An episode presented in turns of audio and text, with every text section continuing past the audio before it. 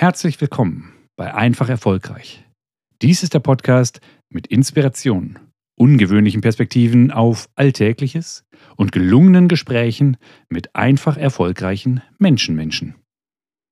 Ziel ist es, Ideen zu sammeln und zu entdecken, wie auch dein Leben immer einfacher, immer noch erfolgreicher sein kann.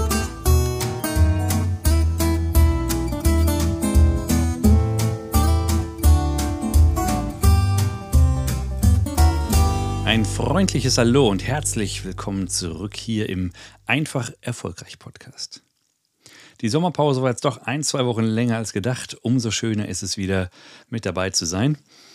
Und heute geht es wieder um ein Zitat, um einen Spruch, der mich in den letzten Wochen begleitet und auch ein wenig beschäftigt hat.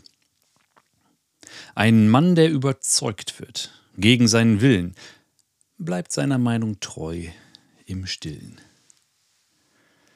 Das hat vor, naja, knapp 400 Jahren Samuel Butler, der Ältere, gesagt. Ein Mann, der überzeugt wird, gegen seinen Willen, bleibt seiner Meinung treu im Stillen. Ich bin darüber gestolpert, als ich die Zeit genutzt habe, um mich nochmal mit ein paar Klassikern vertraut zu machen. Sicher hast auch du schon mal Wie man Freunde gewinnt von Dale Carnegie gehört, gelesen oder zumindest etwas davon gehört. Was soll ich sagen? Manchmal gibt es ja diese Zitate, du kennst das vielleicht auch, die dir über die Füße stolpern, gerade wenn es sehr, sehr passend ist. Im privaten Kontext und vor allem auch in ein, zwei Coachings war das gerade mal wieder Thema. Wie geht das eigentlich mit der Überzeugung? Und was muss ich tun, damit es eben nicht bei Lippenbekenntnissen bleibt, sondern eine echte Überzeugung entstehen kann, die dann auch sich in neuem Verhalten, in vielleicht sogar einem kooperativen Verhalten, einem gemeinsamen Ziel verpflichtendem Verhalten Ausdruck findet. Dann lass uns doch mal überlegen, weshalb Menschen eigentlich dazu neigen, an ihren Überzeugungen festzuhalten. Später habe ich sicherlich auch noch ein, zwei Tipps, was du tun kannst. Doch lass uns erstmal überlegen. Hier sind diese grundsätzlichen Fakten und weshalb fällt es in bestimmten Situationen, ich behaupte einfach mal allen, wenn nicht sehr, sehr vielen Menschen schwer, so schwer, die offensichtlichen Fakten sich anzuschauen und zu einer neuen Deutung zu kommen. Sagt das womöglich etwas nach seinem Bedürfnis nach Konsistenz und Stabilität aus?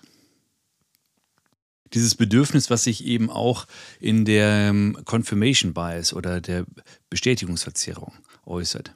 Also, dass wir mit unserer Filter, mit unserem Filter Informationen aufnehmen und diese Filter dann dazu benutzen, unsere eh schon überzeugenden oder bestehenden Überzeugungen zu bestätigen. Das hat natürlich wiederum eine Wechselwirkung, wie wir die Realität wahrnehmen. Also ganz häufig erlebe ich es, dass neue Fakten gesucht werden Denk mal an ein paar Studien, die in Auftrag gegeben werden, neue Zahlen, Statistiken, was auch immer in Auftrag gegeben werden, dann passt das Ergebnis entweder zu den Erwartungen, dann ist alles gut, oder aber die Erklärungen äh, werden dann doch nochmal ganz kreativ umgedeutet, damit sie eben zu dem, was gefunden werden sollte, was sowieso schon geglaubt wird. Und auch hier können wir nochmal über deine eigenen Glaubenssätze und Überzeugungen sprechen, was also genau dazu passt. Also das dürfen wir natürlich immer berücksichtigen, denn wir sind ja zu einer Überzeugung gelangt, hatten ja schon ein bisschen Vorbereitung drauf, dass da äh, was kommt. Und in einem Gespräch kann es äh, sehr gut sein, dass wir oder wer anders die Information das Neue, äh, über das Neue ja, erstmalig hört. Und dann natürlich äh, andere Überzeugungen bislang hatte, die er eben nicht dadurch bestätigt findet. Und hier ist dann auch wieder diese, naja, was soll ich sagen, uns Menschen innewohnende Faulheit gegenüber Veränderung. Also das Bestehende ist erstmal gut, hat uns ja überleben lassen und warum müssen wir überhaupt was anderes machen? Das mag das Hirn nicht so gerne, auch um Energie zu sparen. Und vor allem, was wir kennen, das kennen wir ja. Was wir noch nicht kennen, kennen wir noch nicht, haben noch keine Meinung dazu und so eine Widerstand gegen eine Veränderung nennt sich das, glaube ich, die ist zunächst erstmal da, wenn wir selber nicht auf den Gedanken gekommen sind. Da ist eine Sache, die wir auch mal anders machen könnten. Vielleicht ist es ja auch dein Erleben. Der Mensch, der überzeugt wird, wie der sein will, dass es Menschen gibt, die erstmal Ja sagen und dann trotzdem nicht anders handeln. Bleibt seiner Meinung treu im Stillen. Und ich behaupte jetzt einfach mal, dass das sowohl bosartig passiert, ne, dass du Menschen triffst, die schon wissen, dass sie jetzt Ja sagen, aber Nein meinen. Oder von mir aus mit, dem, mit der geballten Faust in der Tasche Ja sagen und wissen, dass sie alles dran setzen werden, das zu vereiteln. Und ich behaupte, es gibt auch die Situation, wo erst Ja gesagt wird, Ja geglaubt wird und später dann, ach ja, fehlt die Erinnerung dran, sage ich mal so. Und gar nicht böshaft oder, oder intentional, sondern es passiert einfach so. Auch um sozusagen dem Konflikt im Moment auszuweichen. Klingt ja auch plausibel, was da steht. Die Kausalität scheint gegeben und selber noch nicht oder kein Argument mehr zu haben, über das äh, nachgedacht wurde, was wohl ausgereift ist, was jetzt stechen könnte. Aber eben, naja, es bleibt im Grunde bei dieser oberflächlichen Zustimmung. Ich kann jetzt nichts entgegnen, deswegen muss ich ja offensichtlich Ja sagen. Ähm, und es kann sein, dass es auf der argumentativen Ebene ist. Es kann auch sein, na komm, du hast recht, ich meine Ruhe, dass es sozusagen dieser Konfliktvermeidung ist. Ähm, darauf kannst du natürlich dann doch wieder rumachten. So, und dann ist natürlich die Frage, wie lässt sich jetzt effektiv kommunizieren? Wie kannst du effektiv kommunizieren, ohne dass die andere Person oder Gruppe sich automatisch quasi in die Defensive gedrängt fühlt? Also im Grunde geht es mal wieder darum, dass du eine Atmosphäre des Vertrauens und der Offenheit schaffen möchtest. Also die Kunst der Überzeugung. Lass uns das mal so nennen. Wie kann man Menschen überzeugen, ihre Meinung zu ändern? Und jetzt sage ich, ich glaube im Grunde gar nicht.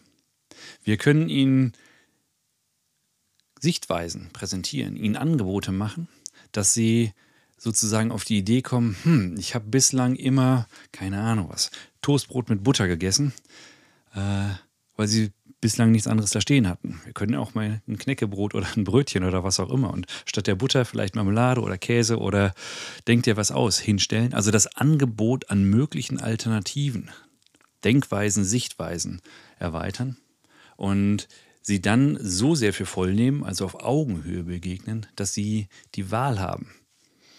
Ja, also wenn wir sozusagen in das Gespräch reingehen mit der Intention, ich habe meine Meinung, der andere hat seine Meinung und dann findet ein Meinungsaustausch statt und er geht mit meiner Meinung raus. Hm, das kann gut gehen und muss es nicht gut gehen. Deswegen, wie wäre es denn, dass wir akzeptieren, es gibt diese Komfortzone, also die menschliche Neigung im Bekannten zu verharren Erstens, weil es sich sicher und vertraut anfühlt und zweitens, weil zumindest bekannt ist, was da ist. Du hast wahrscheinlich auch schon mal gehört, äh, gehört diese Furcht vor dem Unbekannten.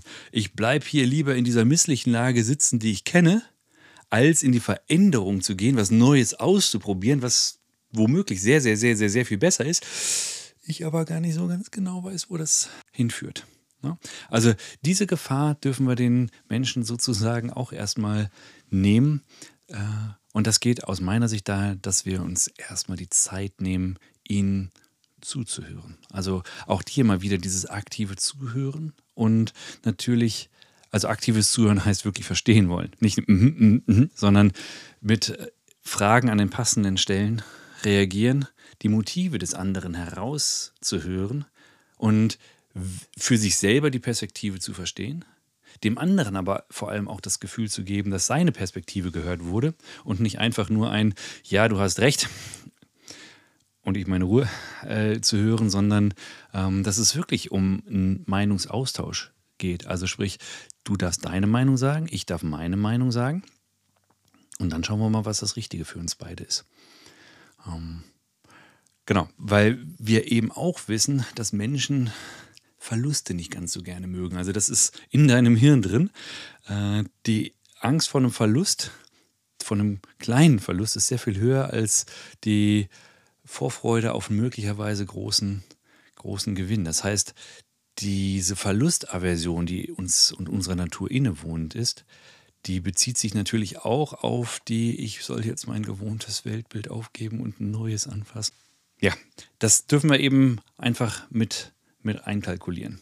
Genauso was wie natürlich die sozialen Faktoren. Also hier ist diese Gruppe, die sich ein Ziel gesetzt hat, die feststellen, das ist der bisherige Weg führt noch nicht dahin. Was können wir denn jetzt machen? Und dann ist natürlich die Frage, ähm, was ist sozusagen in der Gruppe normales Verhalten, weil wir auch wissen, dass Menschen zur Gruppe dazugehören wollen oder Angst haben, aus der, also diese Sorge aus der Gruppe ausgeschlossen zu sein. Und das ist ganz häufig eine unbewusste Sorge. Und als letzten Punkt möchte ich noch ansprechen, dass es natürlich auch diese kognitive Dissonanz gibt. Also dieses Konzept, dass Menschen ein konsistentes Selbstbild aufrechterhalten wollen und es vermeiden, mit Informationen konfrontiert zu werden, die das ein bisschen in Frage stellen. Ja? Was fällt mir ein? Also wir können jetzt die, die Klimadiskussion nehmen, ohne sie äh, vertiefen zu wollen. Wir wissen im Grunde, was gut und richtig wäre und sehen uns dann doch den Flug buchen, das rote Fleisch essen, das Auto nehmen. Denkt ihr was aus? Oder ja, bleiben wir bei der Ernährung. Wir wissen, dass es gut wäre für uns, weniger Zucker zu essen, vielleicht ein bisschen weniger Fett und was auch immer deine Diät gerade ist, die Gesamtmenge so ein bisschen äh, im Blick behalten. Natürlich wollen wir auch auf die Bewegung achten, haben wir ja verstanden. Und dann stellen wir halt doch wieder fest, gelegentlich, dass da ein paar Tage vergangen sind, ohne dass wir Sport gemacht haben und vielleicht haben wir dann doch nochmal den Keks im Meeting oder keine Ahnung was, den Riegel am Bahnhof äh, gegessen.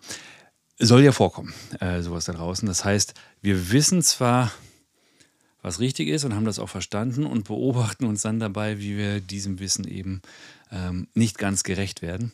Und das kann dazu führen, dass unser Hirn sehr viele Schleifen dreht und zwar ohne dass wir es mitbekommen. Also wir sagen zwar selber zu den Dingen ja, oberflächlich, aber unter der Oberfläche ist dann sozusagen das Unbewusste, unsere Gewohnheiten, unsere stillen Denkweisen doch wieder wichtiger. Also im Grunde auch hier an dieser Stelle wieder der Aufruf in der Diskussion, schau mal genau hin. Kriegst du jetzt nur ein Ja oder ist da eine echte Überzeugung passiert?